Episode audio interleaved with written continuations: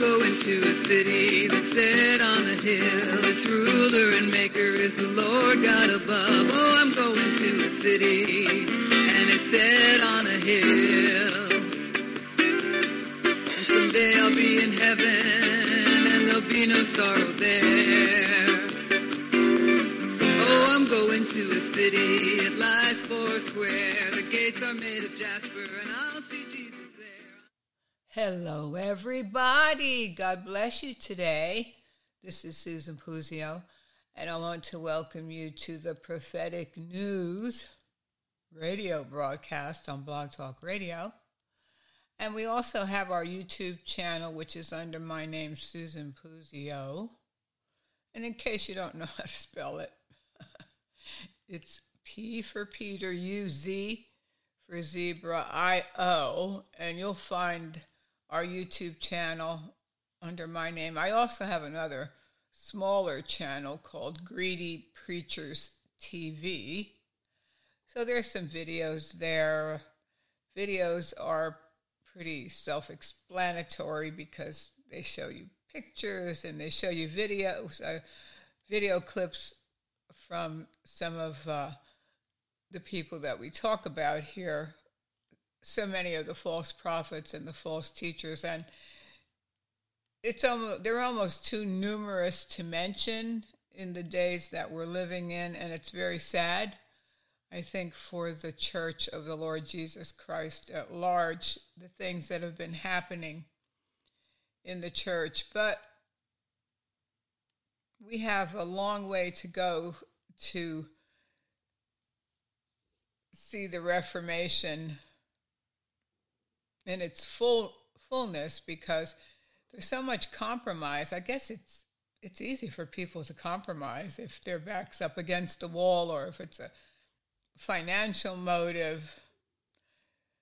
Most most of the time, really, it's a pride thing that causes people to compromise, or it's greed on their behalf because they they want a ministry so bad and they want to be funded by their ministry and they're not willing to maybe take another job until their ministry can support them or they can support the ministry. So there's a lot of pride involved, I think, when, when people compromise their values, but we have to be willing to make sacrifices for the sake of the ministry and for the welfare of the church of the Lord Jesus at large because we're living in such crazy days which you don't think that just when you think you hear one thing you hear something else that just is devastating. And you say how in the world did we ever get here? But I guess if you look through history and you you see some of the things that went on in the past, and even when you read the Old Testament, especially, and you see what went on before people were born again. Of course, in the New Testament, it's it's different. You don't see some so many of the crazy things that went on in the Old Testament because people didn't have Jesus Christ as their Savior. Most of the the uh, characters that you see didn't have the Holy Spirit, so they just they did some wild things. So we have a restrainer now because people, Jesus has died on the cross for our sins and he's given us the opportunity to be born again. First, you're born of your mother, and then you're born again of the Spirit of God. So I know I, I know I hear people talking about this all the time and they say, well, we we have easy believism, or we shouldn't make it so easy for people to just say a prayer and get saved. No, uh, salvation's not difficult. I don't think we should make it difficult for people in any way. the Bible says, How will they hear without a preacher? So we have to preach the gospel. And how are people going to know how to accept Jesus Christ unless we tell them? So sometimes I listen to some of these teachers and I wonder, why are you trying to confuse people? And why are you trying to put these questions in people's minds where, well, maybe uh, I just said a prayer and uh, maybe I'm really not saved? Well, you'll know for sure if you've been born again. You, you can't deny the experience because it's real. And I know for myself, in 1981, in February of 1981, I didn't know that much about Jesus. I wasn't even sure who he was when I asked him to come into my life. I I got down on my knees one night in my room and I had heard the gospel, of course, different people had been witnessing to me. So we we are supposed to witness to people to tell them the good news and to explain the scriptures to them, especially where the born again experience is concerned. So I got down on my knees and I said, God, if you're real, and Jesus, if you're real, come into my life and change my life. And I'm sorry for my sins. Please forgive me. And so when I got up the next day, I was definitely a new person. I felt new. It was like the scales were removed from my eyes. And just like the old song, Amazing Grace says, I once was blind, but now I see. So it's not up to me to judge whether someone really meant it in their heart. If they've prayed and they've asked Jesus to come into their life, it, God knows if they're sincere or not.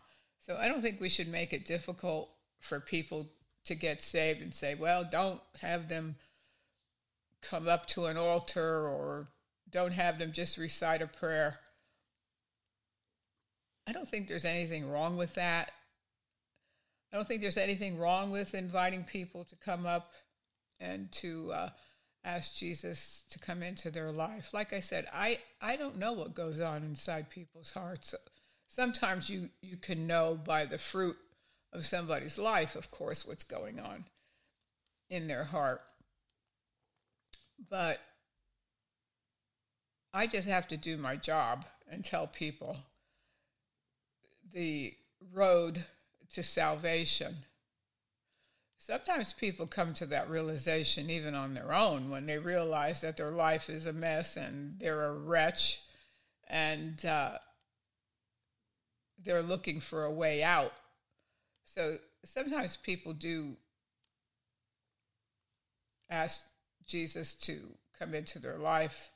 They ask God to make himself real to them.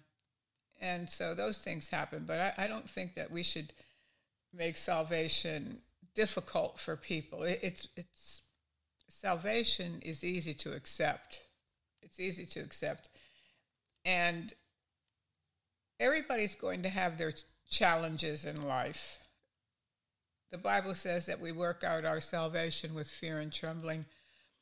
So we're all at different places in our life.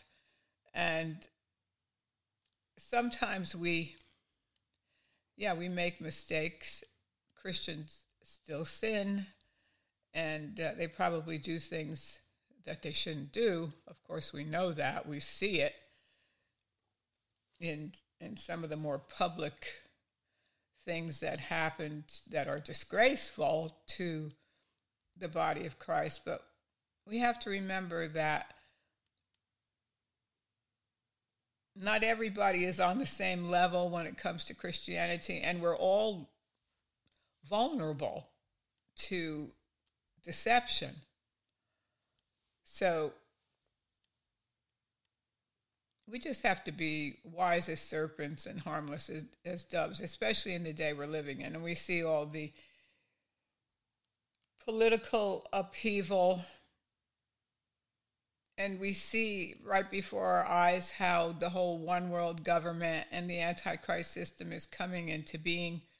It's quite uh, quite remarkable to be living in these days and to see these things happening and it's so evident.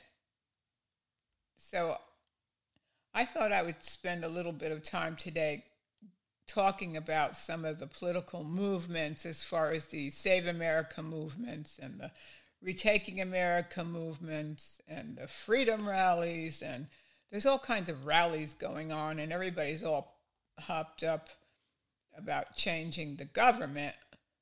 And we I, I when i was watching some of these videos from some of these rallies and i'm thinking to myself wow these christians are all excited about taking back america and getting rid of the democrats. And I, and I, I was thinking to myself i wish they would be this excited about soul winning and reforming the church. Because we have the greatest leader in the world in Jesus Christ, and yet we're looking to human beings to lead us and get us out of the mess we're in. And it's it's easy to get these people riled up and they're applauding and they're st- they're getting standing ovations and and I'm thinking, wow, this is this is kind of what's going to happen when this antichrist figure really comes on the scene. And people are going to look at him as the savior and he's going to get us out of this financial mess we're in and he's going to bring us peace and safety. And that's not going to happen at all. So it's a, it's a great deception. And it's one thing for sure it's exciting to be at these rallies and to uh, be enamored with these very charismatic figures, especially a figure like Donald Trump, who's a very charismatic person and uh, has a very engaging personality at times, at times not such an engaging personality, but I uh, supported President Trump in the past, and I'm sorry that I that I did because I made a big mistake. And it wasn't really until I found out what had gone on during his administration, especially when it came to abortion. And that grieved me so so much because I didn't realize about uh, Francis Collins, Dr. Francis Collins, working for the National Institute of Health. He had been in the Obama administration, and then Trump kept him on. And of course, Dr. Fauci, who Trump kept on. And they were paying to experiment on aborted children. Just horrible experiments. Horrible. One, for instance, and you can you can look up these things, do a search, and it'll bring up the article, and you can see the photographs for yourself. It's devastating to see these photographs of aborted baby scalps being removed from the dead children and being put on mice. And so you say to yourself, what kind of a so called Christian nation is this? And how could God not look at this and judge us? So when I found out that, and that was after the, the uh, he lost the second election that I found out about this. It made it made international news. It was reported in many newspapers about this these experiments. And and really what does that remind you of? Does that remind you of something that went on during World War II? Yeah, it does.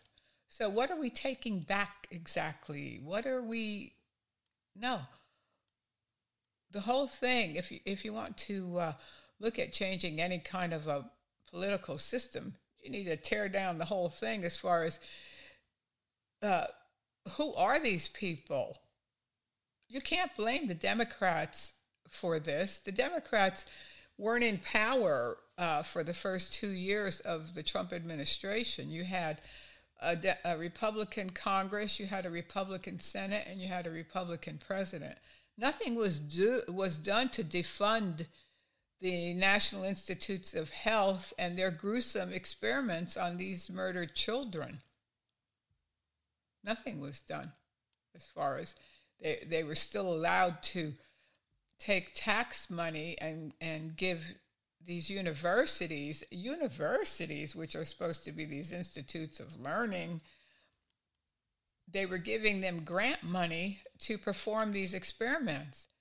Why was the sale, why wasn't the sale of the aborted children's parts, why wasn't it stopped? It wasn't.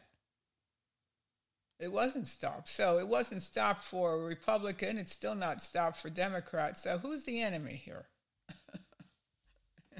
we, we like to blame one side. Oh, that side's evil. Well, who's evil? Most of it is evil. Uh, we can't get behind these people. We can't go to these rallies and rah rah and I want this person. Oh, and and and uh, you don't look at their their policies. You don't look at the way they voted for things in the past. Maybe you won't get the chance to ask them in person. And, and if I ever got a chance to ask Donald Trump, I would ask him, How did you allow this and say you're pro life? Because that's not pro life. Why are you using Christians? courting us and, and telling us you're pro life, and these things were allowed to go on during your administration. And I, I ask these questions if I go on Twitter or uh, I, I email people, some of these people that are out there with uh, their devotion to Donald Trump no matter what. I asked them, most of them never answer me. I had uh, emailed this organization that gave Donald Trump a an award for being the most pro-life president. So I emailed them to ask them, how could you give him this award when they were allowing these experiments to go on during his administration? Well, they never answered me so even in this day, and, and I called different organizations and uh, different pro life organizations to ask them the same question. So some of them give you the runaround, most of them won't talk to you. In the day of communication, like we've never had such communications as we do today, it's hard to, to uh, pin these people down to ask them a question. Even if you, you email them, you call them, you send them a letter, I still don't have an answer from the many people that I asked the question to. I don't have an answer. So a lot of it is a smokescreen. The uh, pro life movement And uh, some of these organizations are taking in multiple millions of dollars. And yet these things are still going on. They're still allowing the sale of these children's, these murdered children's baby parts. I'm not going for it. I'm not going for it. I'm not supporting it. And uh, I'm not supporting any candidate that does not say that he's going to put an end to it. This should not be happening in a so called Christian nation. So, so much for the Christian nation thing. I say to myself, when when people want to talk about America being a Christian nation, yeah, there were some good people that were here in the beginning. There were some bad people too. I say, well, Christian nation? Why do you does God allow the slaughter of the natives that lived here so that these people could come here to this country and start a country, to start a new country? And then they write that uh, all men are created equal. Well, there was slaves, there was Native Americans. Uh, what about their equality? So Yeah. So I asked myself, I said, well, no, that's not Christian. No, that's not Christian. So there's a lot of things uh, in our history that we have to look at because really, who's the Christian nation? The Christian nation is the church. You are a chosen generation, a royal priesthood, a holy nation. We are the people of God. We are the people that should be showing who God is and what a Christian nation looks like. But to attend these rallies and scream for these candidates and you don't really know what's going on in the background. I made a mistake with uh, my support of uh, President Trump. And uh, like I said, it wasn't until after he lost the election and I was doing some research, I just happened upon it that what was going on in the National Institutes of Health. Now, I'm not going to make excuses because you could make a lot, there's a lot of things that I could forgive him for. And there was a, yeah, he did a lot of good things too with some of his policies, but I can't excuse this kind of thing where you're the president of the United States and you and uh, you're appoint, appointing these people to the National Institutes of Health and all the pro-life people you have around you and all the pro-life organizations they can't t- tell you what's going on as far as the funding of these gruesome horrible experiments on these murdered children? I have no, I can't make any excuses for that, and I won't. And I think that if you're attending any of these rallies or you happen to be able to talk to any of these people that were involved in the, in the Trump administration or any of these pro life groups, ask them how, how is that pro life? It's not. It's not pro life. It's a smokescreen. So we have to be able to see what's really going on before we lend our support to politicians.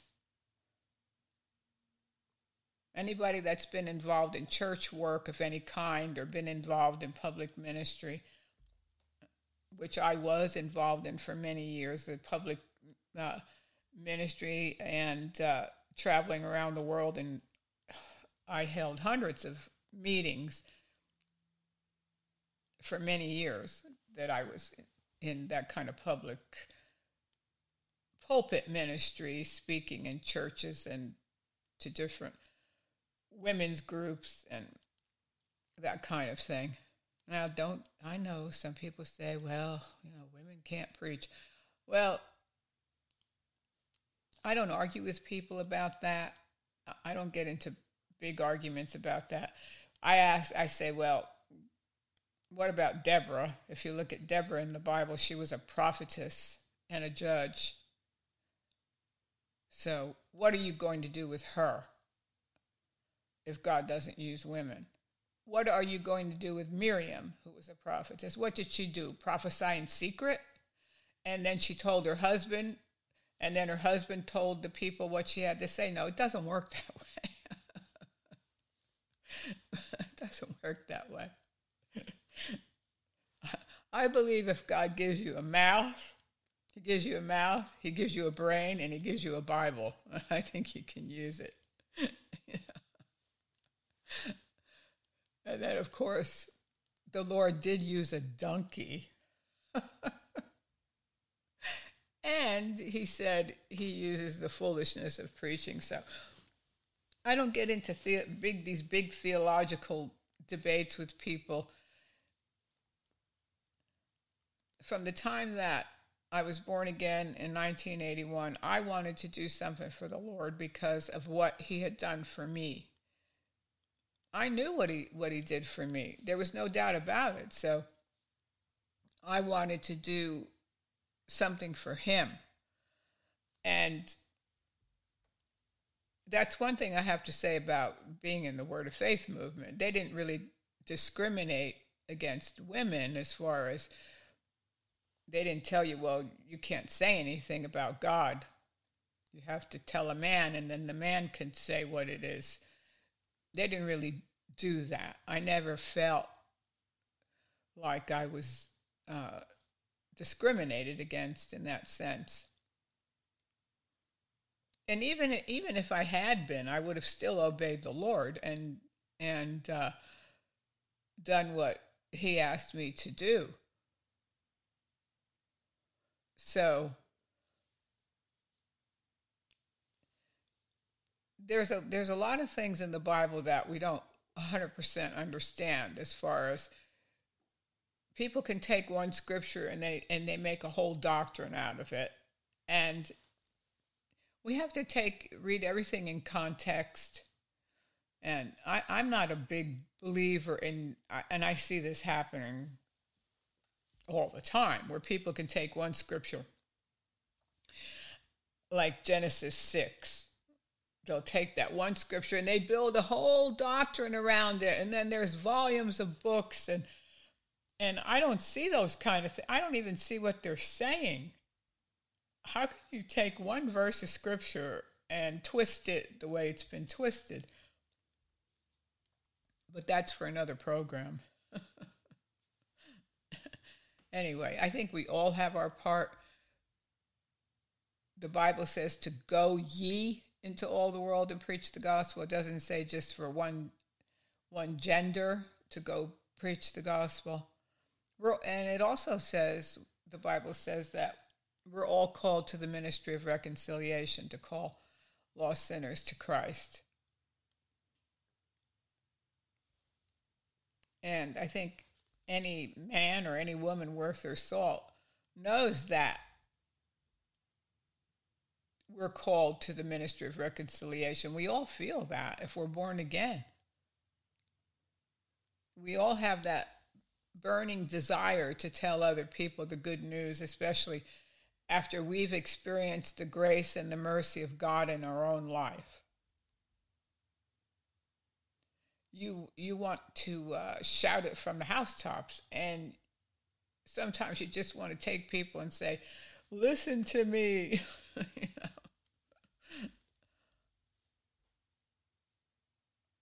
And so we all have our part to do. And we do it willingly and we do it because we love people.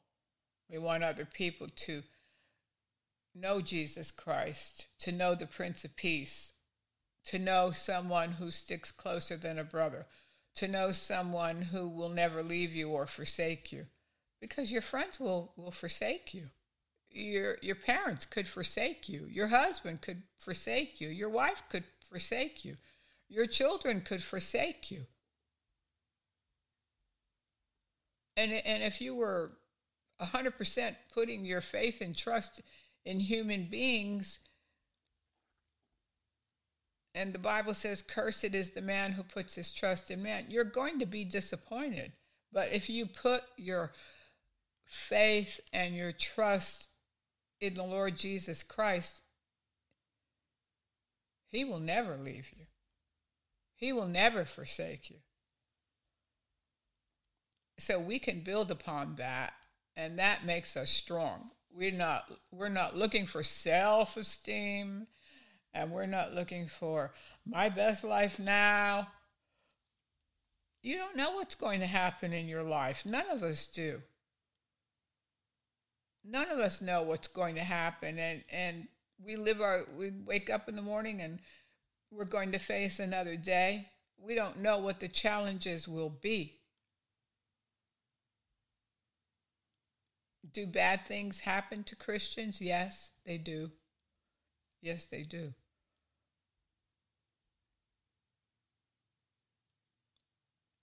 But even when we're going through the valley, the Lord is our shepherd, and we shall not want. So we can get through. We'll get through it. We're going to get through what's happening to us now. We're going we're going to get through it. The main thing is to stay steadfast in the things of God and to keep our mind on the Lord Jesus Christ, to keep our mind on his kingdom, to keep our mind on his politics. And we can't throw our support to people that don't have our values. People say, well, what are you going to do? Are we going to take the, the uh, lesser of two evils or I'm not taking either one. no, I'm not taking either one. If they can't honest, honestly answer the, the question, when it, especially when it pertains to the innocent children, innocent babies that can't speak for themselves, and if these men, for the most part, because it's, it's mainly men, there, there's some women that run for politics, but if they can't be man enough to stand up for the innocent, then I want nothing to do with them. Nothing. Once once you know something and God has given you the knowledge about something, then you, you're responsible for having that knowledge. So, some people have a bigger voice than I do, and I wish that some of the people that have bigger voices would really speak out on some of these very troubling issues. And uh, a while back, four four years ago or so. I had called one of the one of the big churches here in this country, which is I won't mention the name, and the pastor's very well known, has a television ministry, and I called to make them aware of something. So I got the pastor's secretary on the phone. I got that far, and I was telling her about an issue that was very important. And she said to me, Hold on a minute. So then someone picks up the phone and says, Security. And I couldn't even believe it. I'm I was this is this is how far back we are really as far as communication. I'm calling them to make them aware of something. It wasn't wasn't anything that was a threat or anything like that. It was just telling them that's uh, about something somebody had said and asking what why are you supporting this person when they said this and they and what they said is on video. So no, they didn't want to hear it. No. But the thing is, if you ever have an opportunity, if you're in a, in a meeting or you're in a church or you're somewhere where you can ask some of these so called leaders a question and get an answer,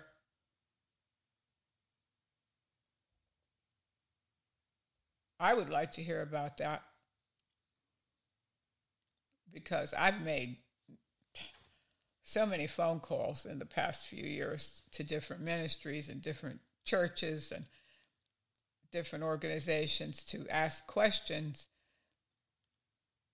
And even, well, I had, con- I had contacted the uh, 700 Club because they were having some of these weird people on their program. And I was, I had called them and I was able to get a hold of some person that had some kind of power over there and had sent them a couple of videos. They didn't do anything about it. Oh, well, thanks for the videos, and we'll see what we can do. I, I even called Franklin Graham's office to make him aware of something, and I spoke to someone that was an associate there. And he said, Oh, well, I'll tell Franklin. Well, uh, Franklin never did anything about it. I don't know if he ever told him or not.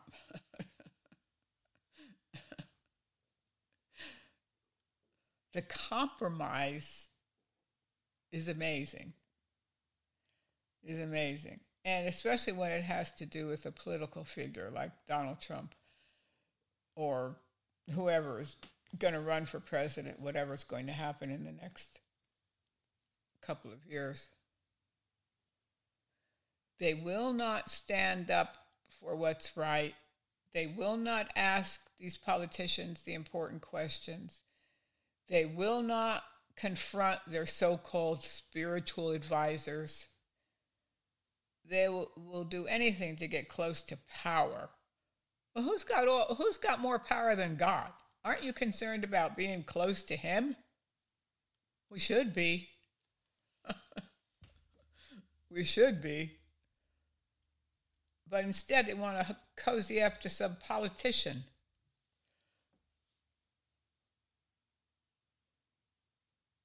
Because they want to save America.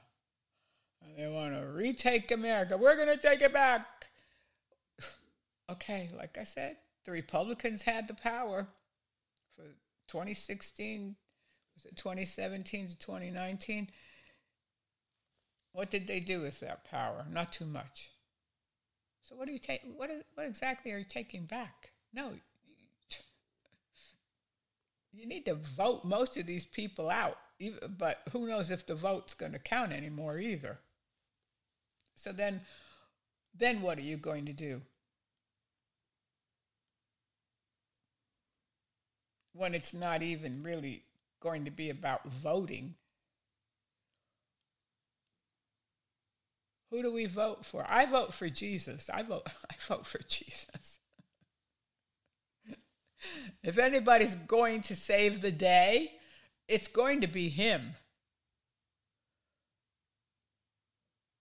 It's going to be him. So that that should be what excites us and that's what should be what the screaming is about and all the fanfare at these rallies. You should see it. These people are hysterical for uh, taking back America.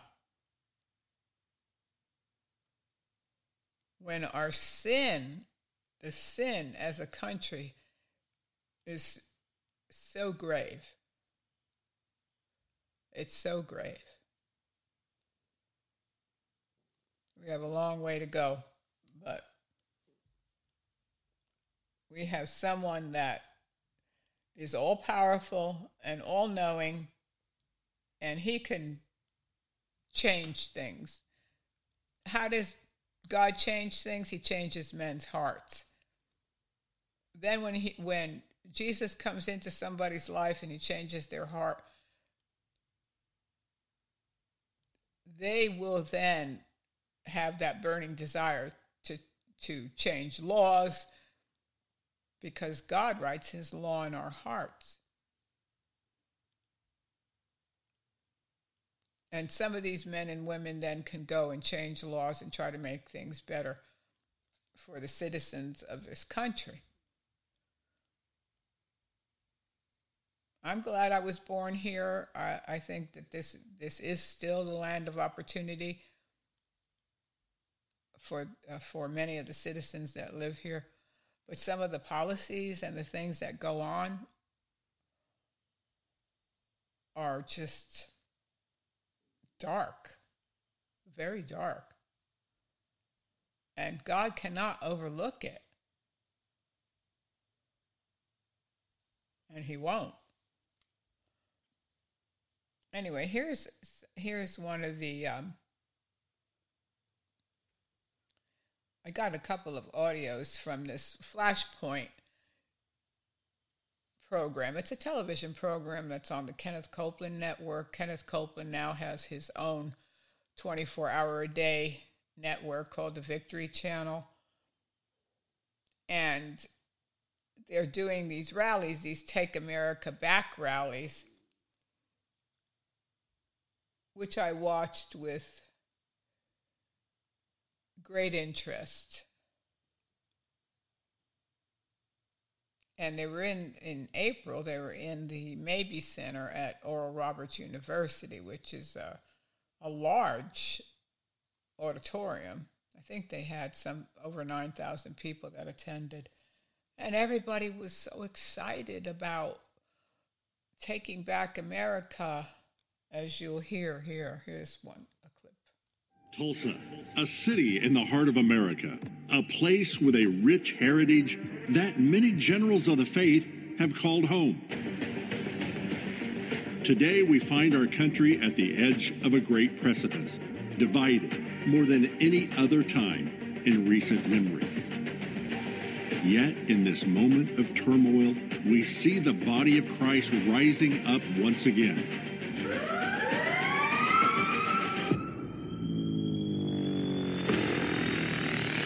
new generation has emerged, taking their place and making their voices heard across our nation.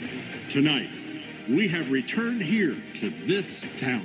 At this moment, believers from all walks of life coming together like streams converging into a mighty river. Tonight, we rise up in faith, united in our expectancy, united in our resolve, united in our purpose, united we stand. And we declare to the world that America continues to be one nation under God. Welcome to Flashpoint Live.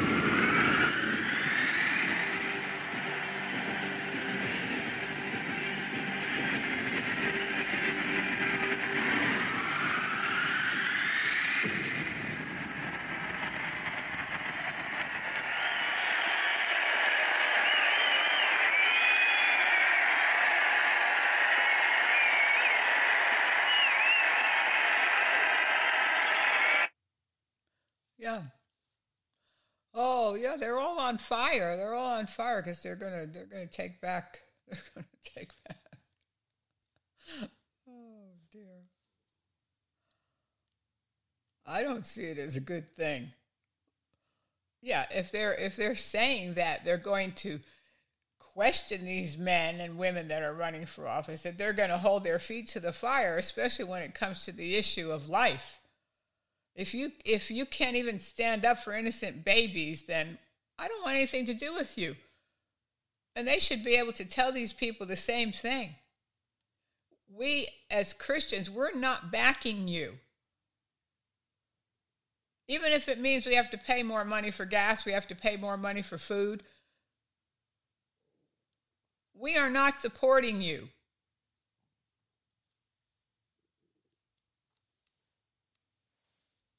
Here's another audio from this Flashpoint meeting. All right, you may be seated if you can. Wow. Wow. To all of those of you watching from nation, from coast to coast and around the world, you should have been here. You should have been here. That's all I can say. Listen, if you're watching, go share this on all your social media. Make sure you get the word out what's happening right here in Tulsa, Oklahoma. And before I go any further, I want to honor someone tonight. Would you please stand and honor President Billy Wilson of Oral Roberts University?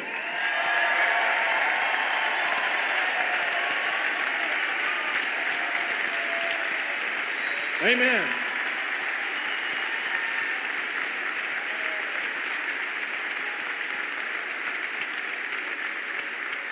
We could think of no place better to start what has become a movement among Americans than Tulsa, Oklahoma. So I want to know if there's anybody from Oklahoma in the house. Woo! Y'all came, good. Wow. Wow, wow, wow. All right. I brought a few of my friends. Would you please welcome Lance, Hank, and Mario?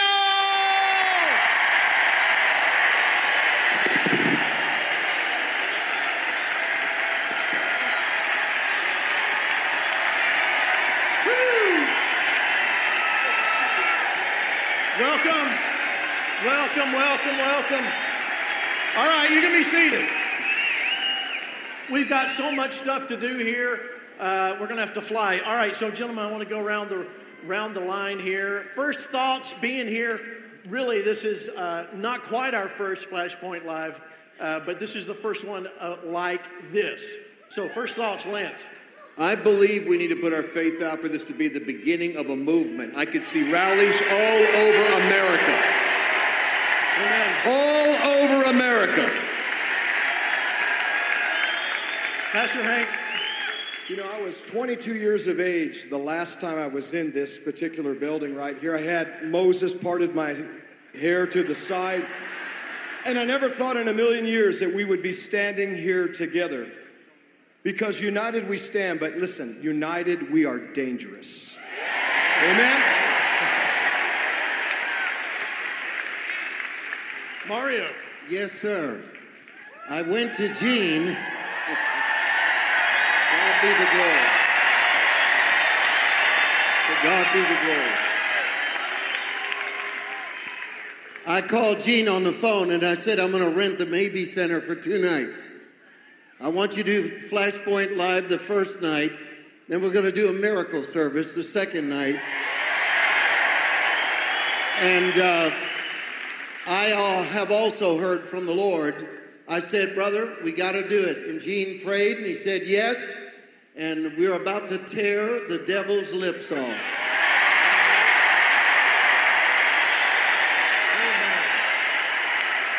All right. Since there's a few patriots in the house, would you please rise to your feet for the Pledge of Allegiance? The flag will be. Yeah, yeah, yeah. Mario Murillo. Now, a few years ago, I had discovered that Mario Murillo, I think it was in 2018, that he actually found out that the so called spiritual advisor, pastor to the President of the United States, had promoted pornography from her pulpit that and her husband, and you can see the video on YouTube if you put in the search Paula White porn for some people that haven't heard this before. I might there might be some new listeners, so I'll mention it again. That Paula White in 2015 and her husband told people to watch pornography to help them figure out what to do in their marriage. So Mario Murillo had seen that video, and so in 2018 he wrote a piece about it, about how shock, shocking it was, and uh, so now Mario is doing these rallies, these p- political rallies, and I'm wondering, Mario, are you going to uh, that? Are you going to ask President Trump about his spiritual advisor? These people, uh, especially Kenneth Copeland, had Paula White at his church and promoted her. And so, are you going to tell Kenneth Copeland what Paula White and her husband said as far as telling people to watch pornography? You know about it. You wrote about it on the internet. Are you going to man up and tell them what's what's going on with this woman? And ask then ask the question to Donald Trump, what are you doing with this woman? Especially promoting her as some kind of a spiritual advisor and promoting her as a Christian? And you notice, oh, he gets a thunderous round of applause. No, I want to know if you have courage to speak up for what's right and not worry about your own reputation or, or your, your invitations.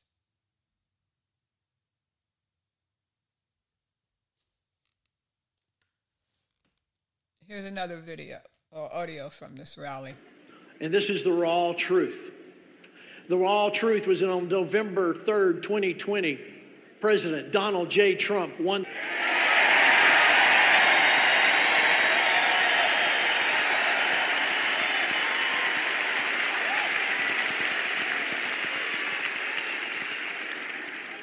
There's another truth I want to share with you, and gentlemen, you can come on up. There's another truth I want to share with you, and that's this there is an agenda that's not Democrat versus Republican. The agenda that's in our nation right now is good versus evil. And I'm not calling any party evil, although you can figure out probably where I'm coming from. But in this good versus evil environment that we live, it's going to take some stick to itiveness. We got to be we got to be apart, we got to stick together and we got to be in there for the long haul. Now what happened with Flashpoint? This program was only supposed to go to November 3rd and then we were going to stop it. and we're not going anywhere.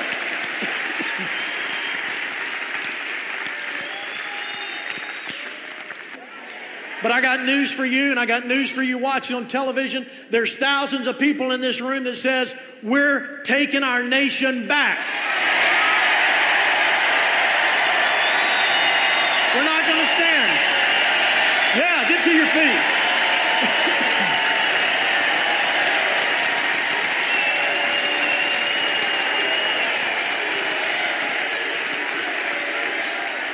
if you're not willing to give up your nation to a woke agenda that's not left. It's liberal. It's so far liberal, it's out to destroy the very fabric of this nation, rip your children away from your families, and bring them, teach them who they are not in Christ, tell them who they think they are, what they ought to be. They want to educate your children, they want to take your kids from you. They don't want you to do anything that resembles Christianity or stand up for what's right or stand up for what's truth. And if you believe that, you're going to stand with me. I need to hear it right now.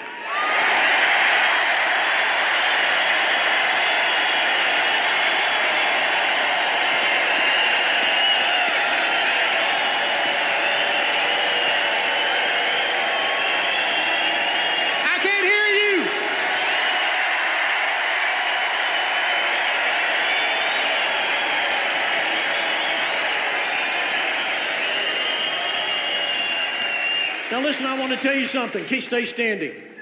We invited President Donald J. Trump to come join us tonight. He couldn't do that. But I guarantee you he's going to see this video if he's not watching live. So, Dale, if you're taking a camera shot, I want you to tell President Trump what you think of him right now.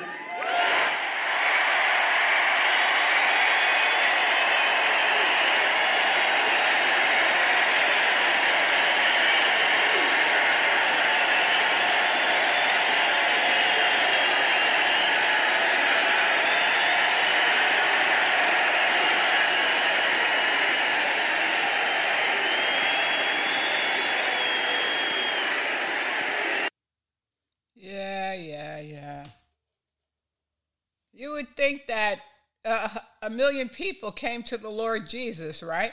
Uh, are we supposed to get excited over these polit- politicians like that? You see how riled up these people are? Yeah, I, w- I have something to say to Donald Trump. I have a lot to say to you.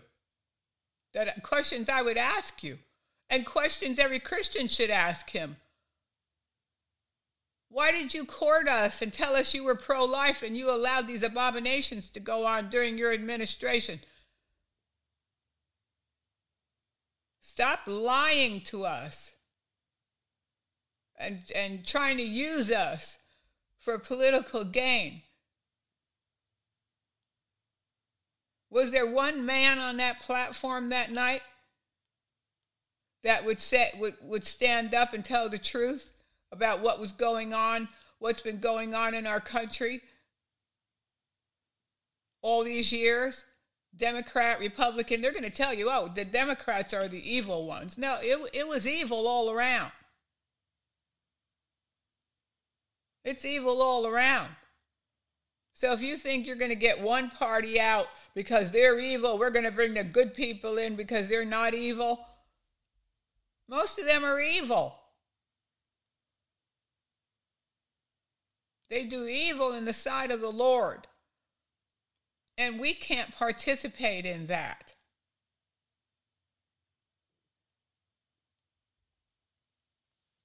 We can't participate.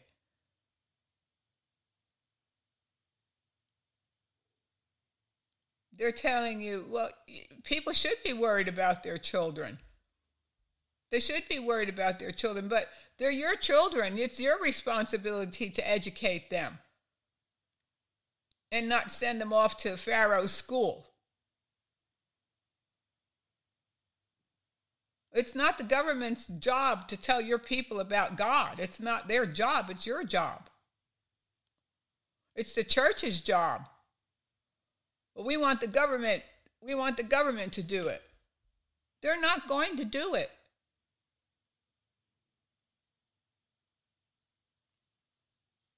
They're not going to.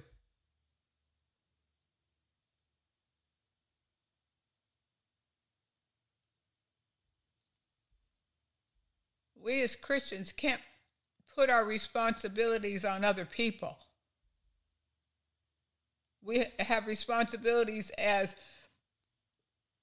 families, husbands and wives, responsibility to the, the children that, that people bring into this world.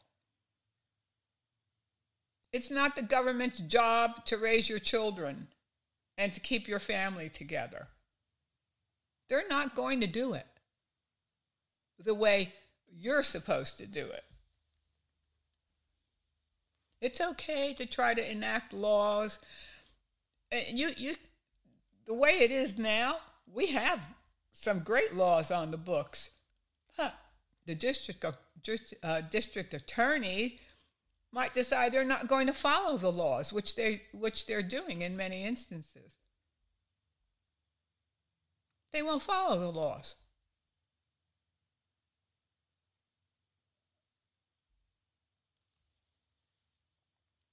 So our job as a church is to bring tell people about the Lord Jesus Christ.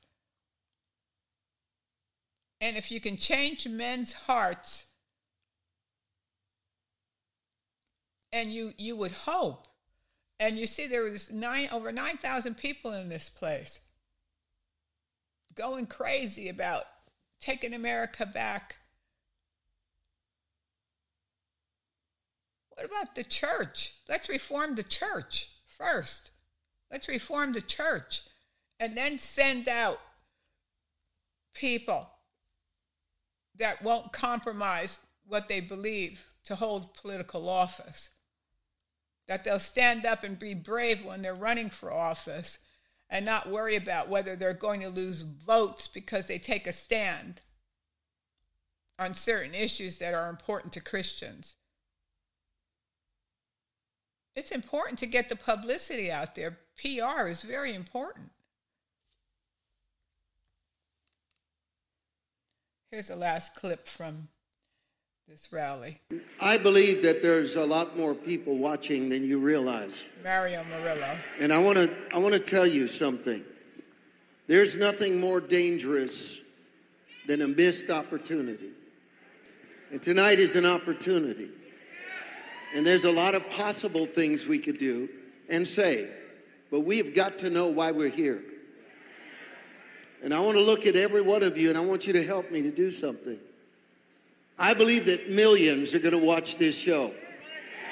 Millions. And I'm going to tell you something, because it's from my heart to yours. We are here for two reasons, and tomorrow night is for a third reason. Number one, we are here to say we're going to change America. There, come on, let me hear you. We're going to change America.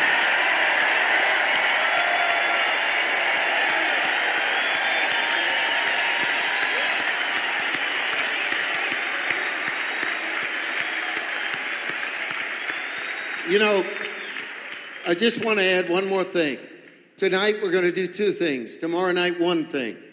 Tonight, we're deciding that we're going to change America. Number two, tonight, we're proving to the world that we are now no longer a remnant an underground movement, but we are the army of God, and we are going to take this nation back in the name of Jesus. Amen. Yeah. Somebody shout right now. Somebody shout. Yeah. Yeah. Yeah, yeah, yeah. Yeah, he's taking it back. Where do we where do you think we stand right now when it comes to the presidential office? It's, it's one of the most fascinating things because we've been talking all along about this movement and this moment. We said there would be a populist backlash. We said it back when nobody wanted to talk about it because everybody wanted to see President Trump get into office. But I think we were, we were right in seeing that God Himself is saying that the only answer for this country is going to be Jesus Christ, not Donald Trump. Lance Wallnau was the only voice of reason, which, is kind of hard to believe, but he was the only voice of reason there by making that statement, which of course is very true because they, they're looking at Donald Trump as being the savior of the world, that he's going to come back and he's going to save everything. And uh, he didn't save everything when he was there. He didn't finish building the wall which would have protected us. It was never finished, even with a Republican Congress, a Republican Senate, and a Republican president. They weren't interested in protecting our borders. They could have done it very easily. They only needed $5 billion, I think it was, to build this wall, which was, uh, for some reason, when you think about all the trillions that have been spent in the last year and a half, and they couldn't come up with $5 billion uh, for border security. So who's evil? What was done to change the uh, funding to the National Institute of Health for their gruesome experiments? Nothing was done. So who's evil?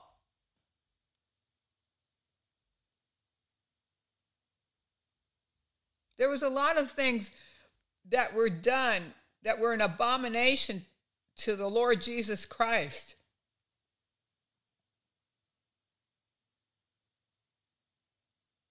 I'd like to see these men stand up there and say, look, we're not going to put up with it anymore. We're not going to put up with these policies.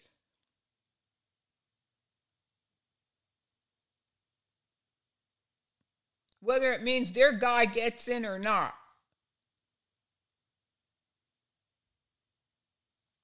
So we can't wimp out on what's important to God when it comes to politics. The, the people in the world, the evil people, that the rich and the powerful people, they have a plan.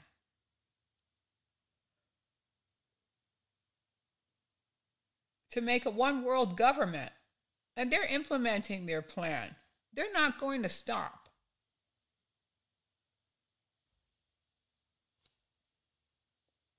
But God has a plan.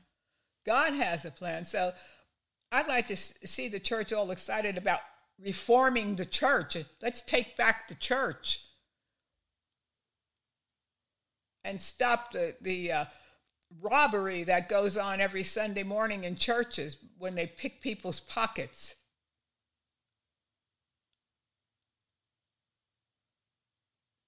They won't have any integrity in their own lives.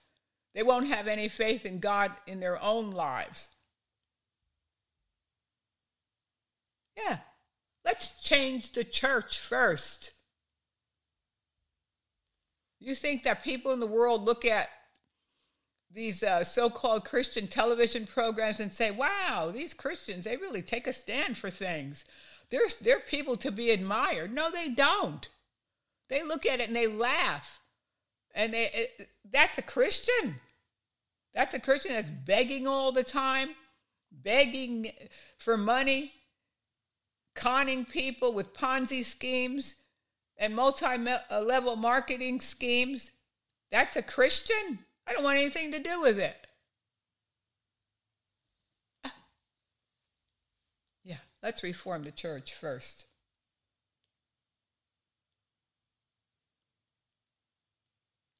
I have to say one thing for the governor of Oklahoma because he did take a, a stand for uh, against abortion.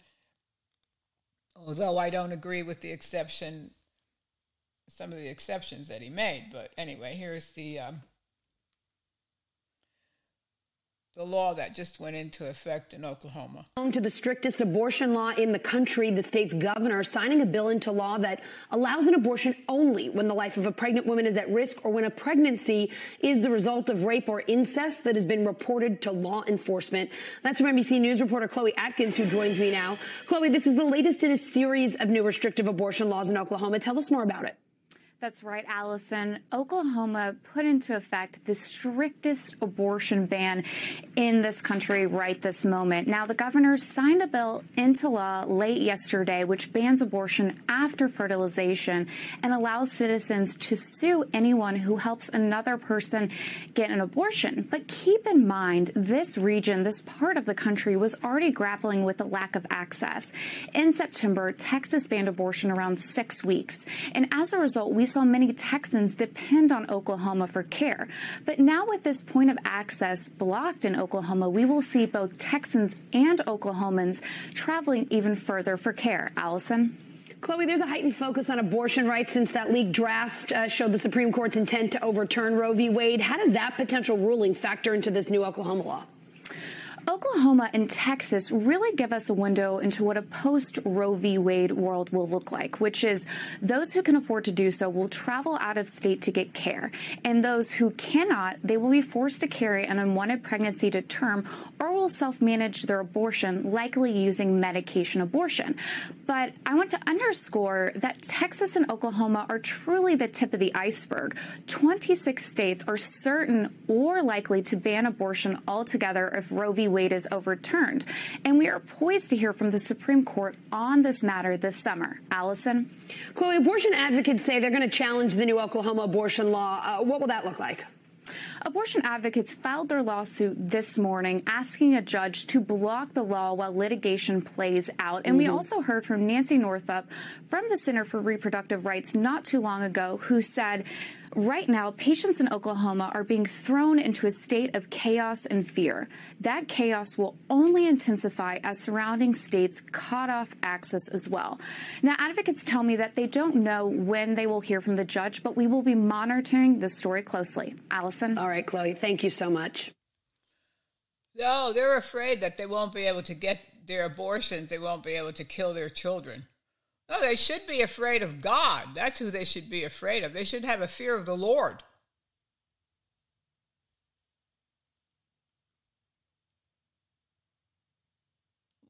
The thing is, it, it, it's taken so long for these kind of things to happen. So if they do overturn Roe, it'll, it'll go back to the states. And so they're saying there, there'll be 26 states that will ban abortion. Well, it's about time.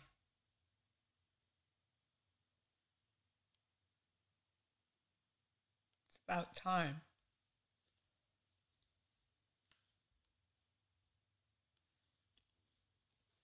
There was some, uh, there's been some very interesting things in the in the news, especially when it comes to education, educating children. And this story came out of Australia, which I thought was very interesting, and their plans. And it was on a website for a school in Australia, what they're planning to do in the next 10 years, the things that they're going to be implementing to educate children. They're, they say that they'll have more buildings and development. There'll be more technological advances for students and teachers. Far more learning will be on a screen. Microchips in students' brains to promote intelligence and memory. Yeah, microchips in students' brains.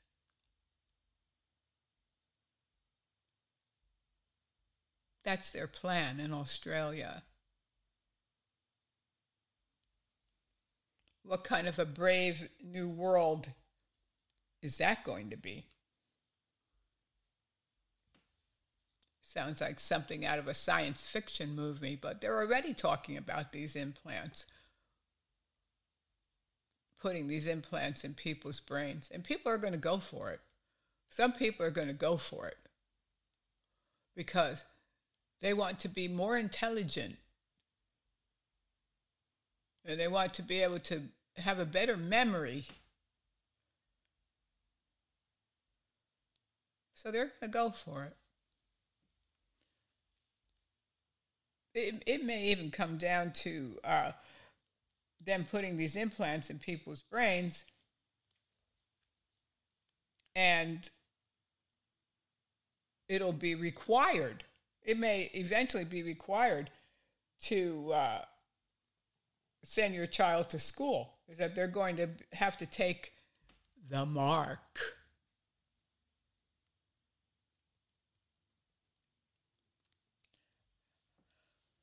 I wouldn't doubt it. I would not doubt it. And uh, also, here's something that came out of the uh, Catholic Church. Of course, they're c- celebrating Pride Month, which is homosexual pride. Here's what the Catholic Church has to say. Can Catholics celebrate Pride Month when the LGBTQ community marks its place in society, especially since pride is, after all, one of the seven deadly sins? Well, first of all, remember that there are two definitions of pride. The first is satisfaction that comes from your own accomplishments, which can morph into vanity, which is bad. But the second kind of pride is a consciousness of your own dignity. And that's closer to what Pride Month represents a celebration of the human dignity of a group of people who have been for so long treated like dirt. And for the religious person, it's a celebration of them as beloved children of God. It's especially important for churches to celebrate pride, since a great deal of the rejection and even violence that the LGBTQ community has faced has been motivated by religion, or at least what people think religion teaches. The Catechism of the Catholic Church asks us to treat LGBTQ people with respect, compassion, and sensitivity, and participating in pride events, or at least supporting our LGBTQ friends, is one way to do this. And just because you celebrate pride doesn't mean you have to agree with what every video, every article, or even every float in a parade has to say.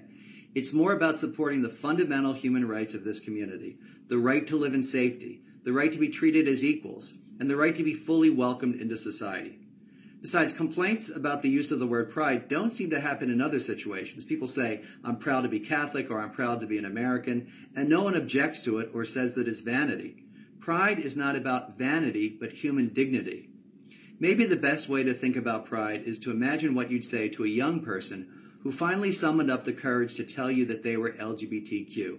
You know that God created them. You know that God loves them, and you know that God wants them to accept who they are. So you would probably say, I am so proud of you for being able to say that. That's the kind of pride that we celebrate this month. So happy Pride. He's crazy. He's crazy. Am I supposed to be guilty about Romans 1? Romans 1, starting at verse 24. Wherefore God also gave them up to uncleanness through the lusts of their own hearts to dishonor their own bodies between themselves, who changed the truth of God into a lie, and worship and serve the creature more than the Creator, who is blessed forever. Amen. For this cause God gave them up unto vile affections, for even their women did change the natural use into that which is against nature, and likewise also the men, leaving the natural use of the woman, burned in their lust one toward another. Men with men working that which is unseemly, and receiving in themselves that recompense of their error, which was meat. So, what are you going to do with that scripture? And even as they did not like to retain God in their knowledge, God gave them over to a reprobate mind to do those things which are not convenient, being filled with all unrighteousness, fornication, wickedness, covetousness, maliciousness, full of envy, murder, debate, deceit malignity, whisperers, backbiters, haters of God, despiteful, proud, boasters, inventors of evil things, disobedient to parents, without understanding, covenant breakers, without natural affection.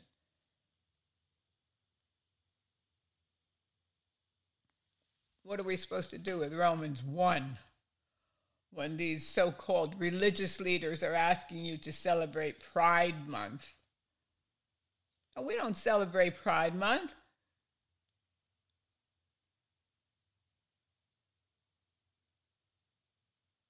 We stand on the Word of God for the for these own people's sake to tell them the truth.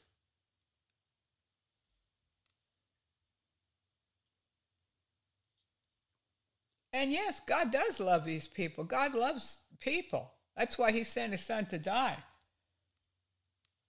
But he loves people enough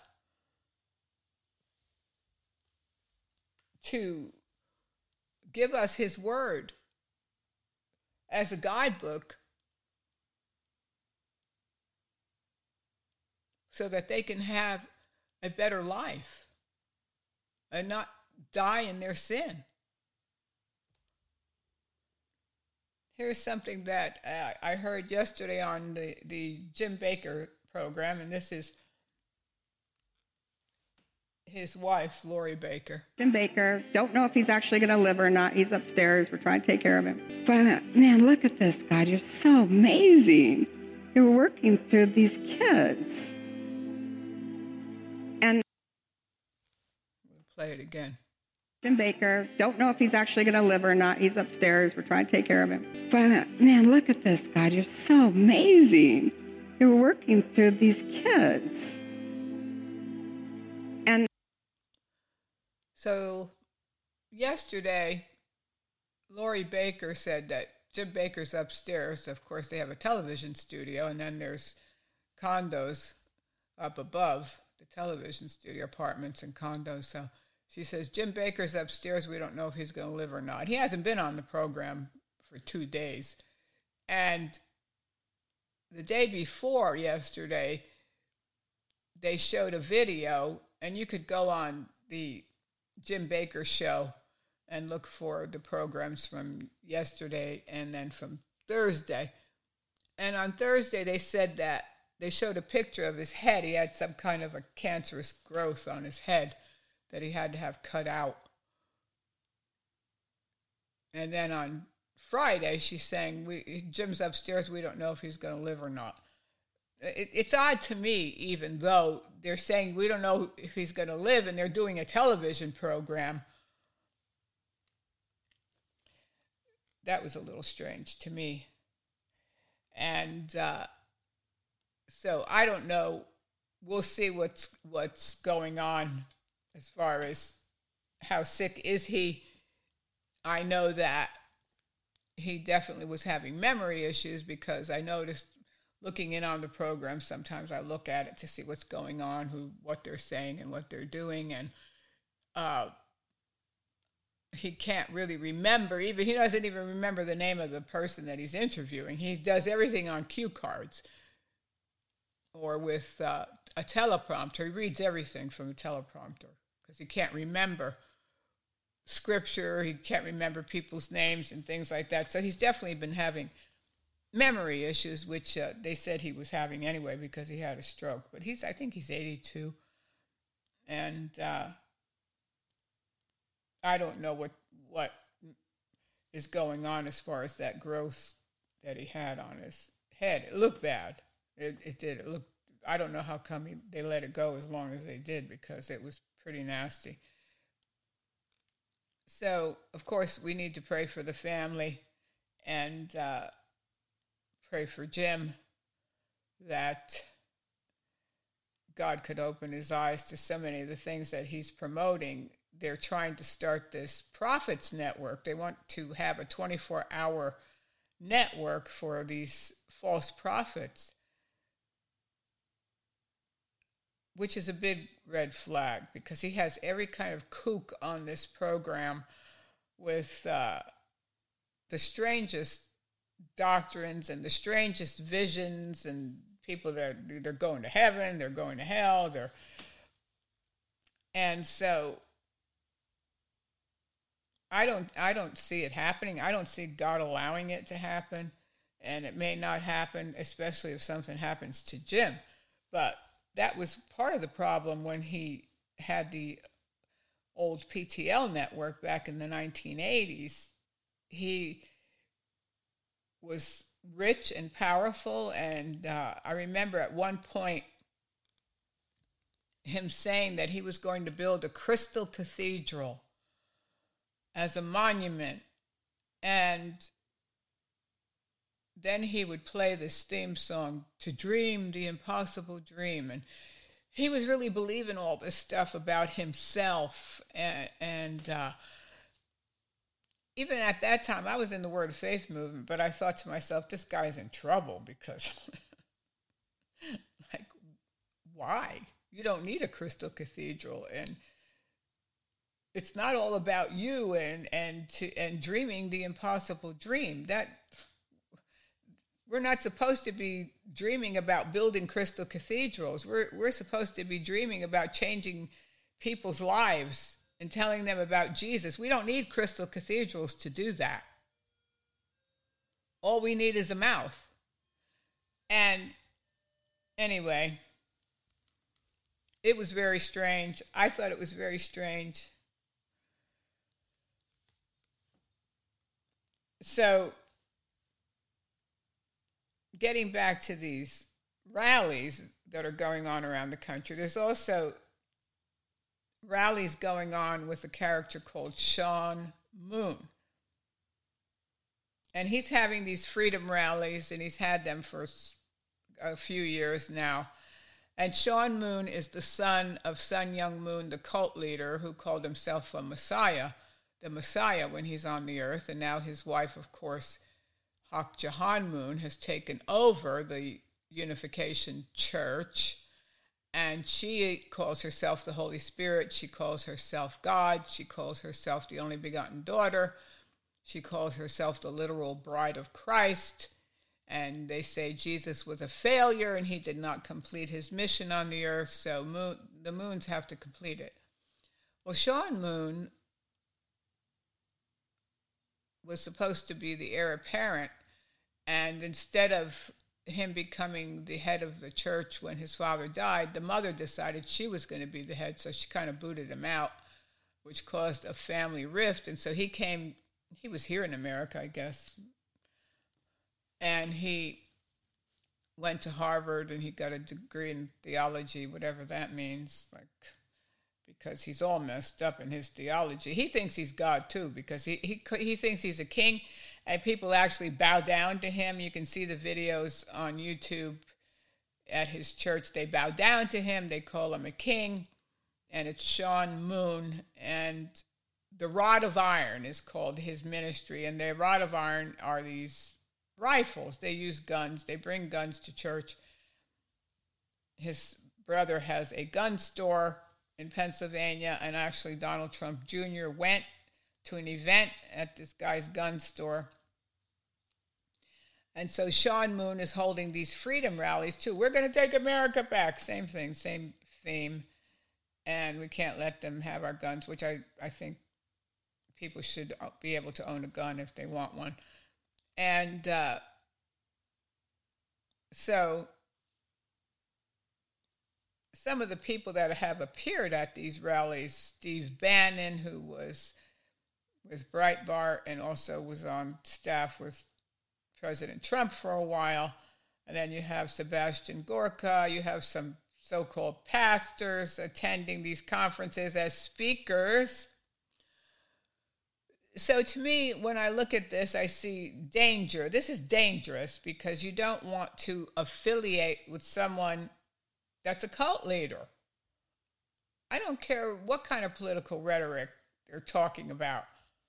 We don't affiliate ourselves with the moons like Donald Trump has done by speaking at Hak Ja Han Moon's rallies, and Paula White has done, and Mike Pence has done, and Mike Pompeo has done, and Jonathan Falwell has done. He's also been a speaker for Moon. Figure that one out. All I can say is she must pay big money to get these people to attend these rallies. And even there's been uh, these rallies that Sean Moon has been having, these freedom rallies. They've been attended by as many as 5,000 people. They're cheering, yeah. Okay, fine, cheering about taking back America and, t- and them not taking away our guns, but you're aligning yourself with a cult leader who thinks he's God and makes people bow down to him. We don't have anything to do with the unfruitful works of darkness. The Bible says, reprove them. We're not supposed to go to these rallies and raise our hands in the air and cheer and and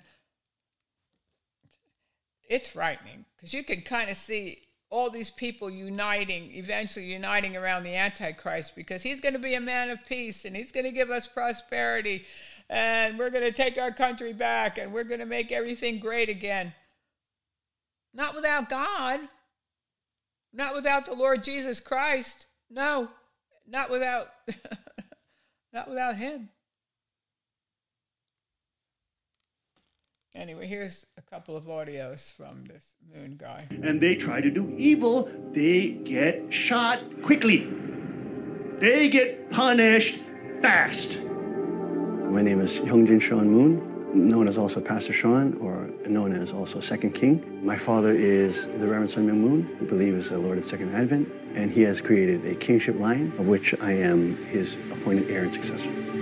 The Bible is very clear in showing that Christ requires us to be judges over the nation, judges of the wicked, to rule with a rod of iron.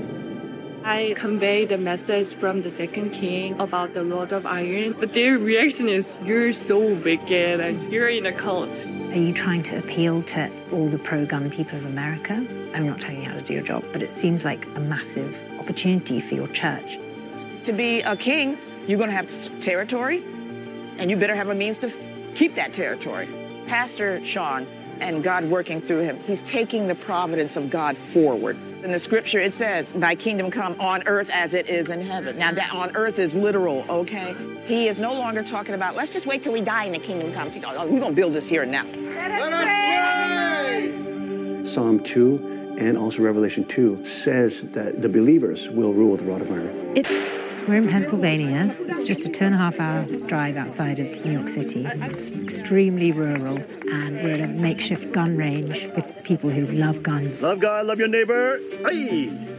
And God. The World Peace and Unification Sanctuary is a small fringe sect of Christianity. Ooh, very nice, very nice. Which has origins in Korea is based in America. Spray them with that tick stuff. And has been accused of being a cult. We're going to start at low ready as we've been practicing. Led by the charismatic pastor Hyungjin Sean Moon, or the Second King. These Christians believe they must build God's kingdom on earth. And to do that, they'll need guns. We thank you that we would have the opportunity to be able to practice and love God and love our neighbor. From you, we receive our rights of kingship and sovereignty. And Father, the, the right to bear arms that we exercise today. In your precious name we pray. Amen. Yeah, yeah, yeah. Notice how the reporter says it's a fringe group of Christians. People like to throw that term around. This is not a fringe group of Christians. This is a cult. With a young man that thinks that thinks that his father was the second advent of the Lord Jesus Christ, who started a line of royalty, and he's he was the king. It's crazy. Neither the things that are in the world. If any man love the world, the love of the Father is not in him. For all that is in the world, the lust of the flesh and the lust of the eyes and the pride of life, is not of the Father, but is of the world. And the world passeth away, and the lust thereof. But he that doeth the will of God abideth forever. Little children, it is the last time. And as ye have heard that an Antichrist shall come, even now are there many Antichrists, whereby we know that it is the last time. They went out from us, but they were not of us. For if they had been of us, they would no doubt have continued with us. But they went out, that they might be made manifest that they were not all of us. But ye have an unction from the Holy One, and ye know all things. I have not written unto you because ye know not the truth, but because ye know it, and that no lie is of the truth. Who is a liar but he that denieth that Jesus is the Christ? He is an antichrist that denieth the Father and the Son. Whosoever denieth the Son, the same hath not the Father. But he that acknowledgeth the Son hath the Father also. Let that therefore abide in you, which ye have heard from the beginning. If that which ye have heard from the beginning shall remain in you, ye also shall continue in the Son and in the Father. And this is the promise that he hath promised us, even eternal life. These things have I written unto you concerning them that seduce you. Yes. Yes. These things have I written unto you concerning those that seduce you. Here's more from Sean Moon. Uh, Sue, that we got, and it's kind of a fun way to, you know, talk about serious issues. This is on our table, of course. The crowns and, and rod of iron is a real, the two main biblical accoutrements of the citizens of God's kingdom in the Bible. Right. You know, so we have those prominently displayed. But I think one of the key scriptures on God's side is the crown. That's in Revelation 3 and 11. The Bible says, Let no man take thy crown. So we see that the faithful who are uh, overcoming with Christ are given crowns of, of sovereignty and royalty. And then we also see that they're given another accoutrement, which is the rod of iron. I think exemplified strongest in Psalm 2 and, and, Revelation 2, where it says, They will rule with the rod of iron and they will break nations into shivers. So it has tremendous power in the hands of the co-heirs of Christ to even take down nations. The adoption of guns within the church is new. In 2017, Pastor Sean claims to have had a revelation that the rod of iron mentioned in the Bible should be interpreted as a gun. I'm now working on a new series, okay, that which we, you will see, which will combine the study of the gospel, which is delineated by Jesus Christ, the gospel of the kingdom, with how he will rule that kingdom with a rod of iron. While guns at the church are a new thing, most of the church's beliefs are not. The Unification Sanctuary has deep seated roots in its own dynasty, one that has origins a world away from rural Pennsylvania. During our visit, the church was celebrating one of its holidays, called the Day of True All Things, a legacy of the sanctuary's Korean history We now begin the ceremonies to commemorate the 56th day of True All Things. So 둘러리들이 입장하겠습니다. 둘러리 입장.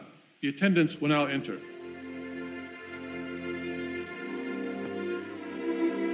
수로 맞이하시기 바랍니다. Now the uh, true parents and the second king and queen will enter. Please greet them with warm applause.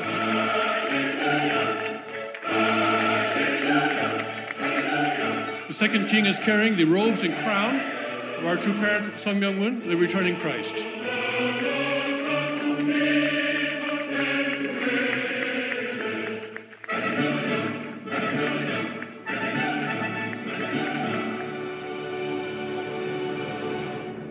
Thank you. I'd like to ask the king and queen now to take their seats uh, on their thrones so that they can receive our, our kyungbes. All second generation couples in the hall will please come forward. Kyungbe. Pastor Sean Moon is the son of Reverend Sun Myung Moon, a self proclaimed messiah from Korea who founded the Unification Movement, more infamously known as the Moonies.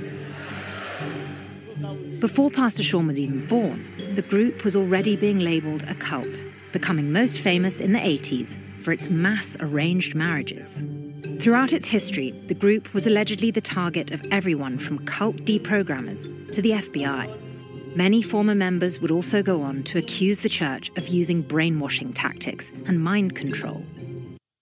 Yeah, they do. They do use brainwashing tactics and mind control. This is a so called Christian church in rural Pennsylvania. And this guy and his wife are walking in with crowns on their heads wearing robes and claiming that he's a king and his father was a king and a Messiah and the second coming of the Lord Jesus Christ. And then people get out of their seats and get on the floor and bow down to this person. And then he's holding freedom rallies around the country, and people are buying it. It's very dangerous. Very dangerous. Here's another clip. The radical leftists are treasonously indoctrinating our, children into communism. They're trying to destroy a duly elected president for crimes they commit, they've committed and are trying to upturn our nation's connectedness to Jesus and Judeo Christian ethics and place us under the rule of global governance ruled by the leftist UN and communist China. If we do not awaken to our sovereignty and godly kingship, this nation and the world will fall into the hands of the wicked, and darkness will rule over this world. But Jesus Christ is the same yesterday, today, and forever. He is the great shepherd that will empower his flock to become shepherds, made in his image, to reign with him and rule the nations with the rod of iron, to free those who are oppressed by sin and Satan, and to liberate slaves to become kings for his glory. God bless you, folks. Welcome to the Rod of Iron Freedom Festival. God bless you, and God bless America.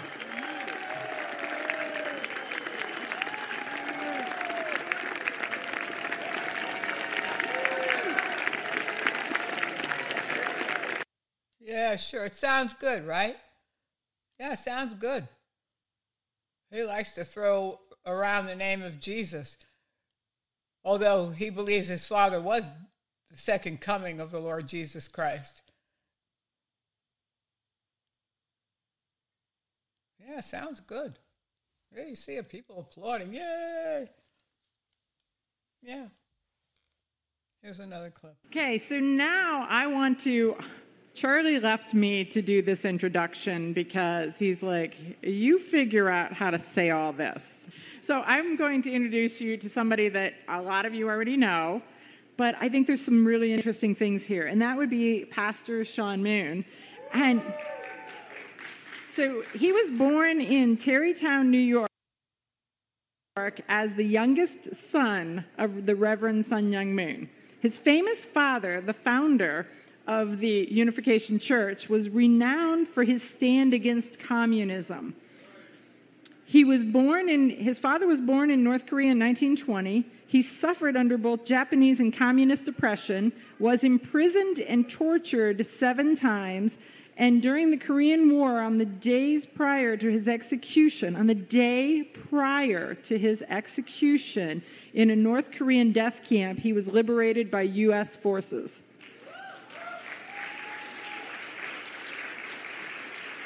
So you see why the moons are so grateful to the United States to begin with. If the Father, we wouldn't have the Son, we wouldn't have this amazing, uh, and all the things that these that these boys are doing. I, I'm just so I'm just so touched by it. So Pastor Sean Moon has earned his Bachelor's of Liberal Arts and Master of Theology degree from Harvard. And in 2009, his father officially crowned his, him, his son, as his heir and successor in three separate ceremonies in Korea and New York City. So he currently continues as his father's successor through the World Peace and Unification Sanctuary Ministry here in Pennsylvania, along so where he moved with his brother. So Pastor Sean Moon. There's so much more. I had to cut it, or I'd be talking longer than he'd be talking. But he's got he's got so much depth and breadth.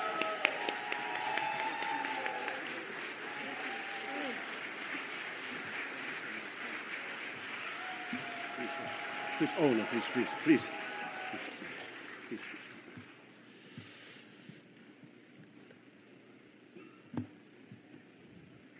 Good morning, patriots and freedom loving people made in the image of God.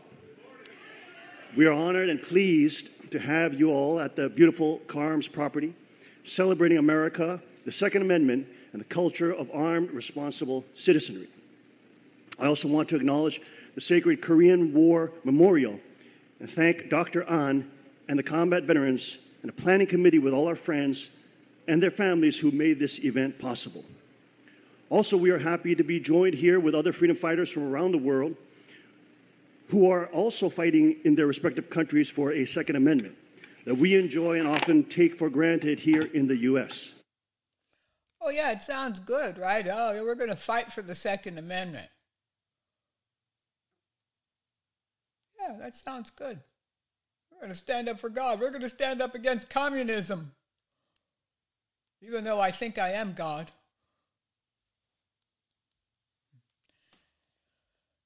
It should be a major warning to all of us to be careful who we align ourselves with and what we allow people to get us excited about and to get our mind off the things that really matter. And that's the gospel of the Lord Jesus Christ and bringing lost sinners to the saving knowledge of the Lord Jesus. So let's not get all wrapped up and all psyched up and all excited about these political rallies and what their goals are and what they're trying to promise people. We don't know what's up ahead. We just don't know.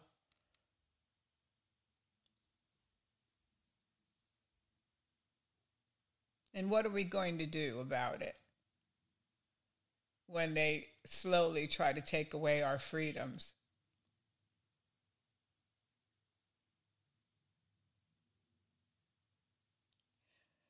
We're going to take a stand for the Lord Jesus. That's what we're, we're supposed to do.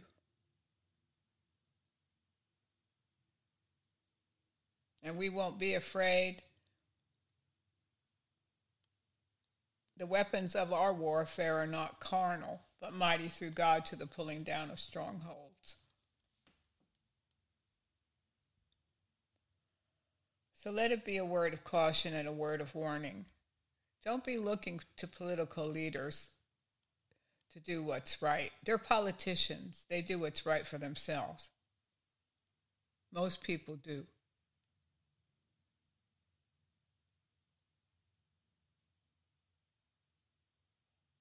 We, we should just try to be responsible for our own selves, our own lives, as far as what we take a stand for, what we're going to put up with, and what we're not going to participate in when it comes to what God's Word says.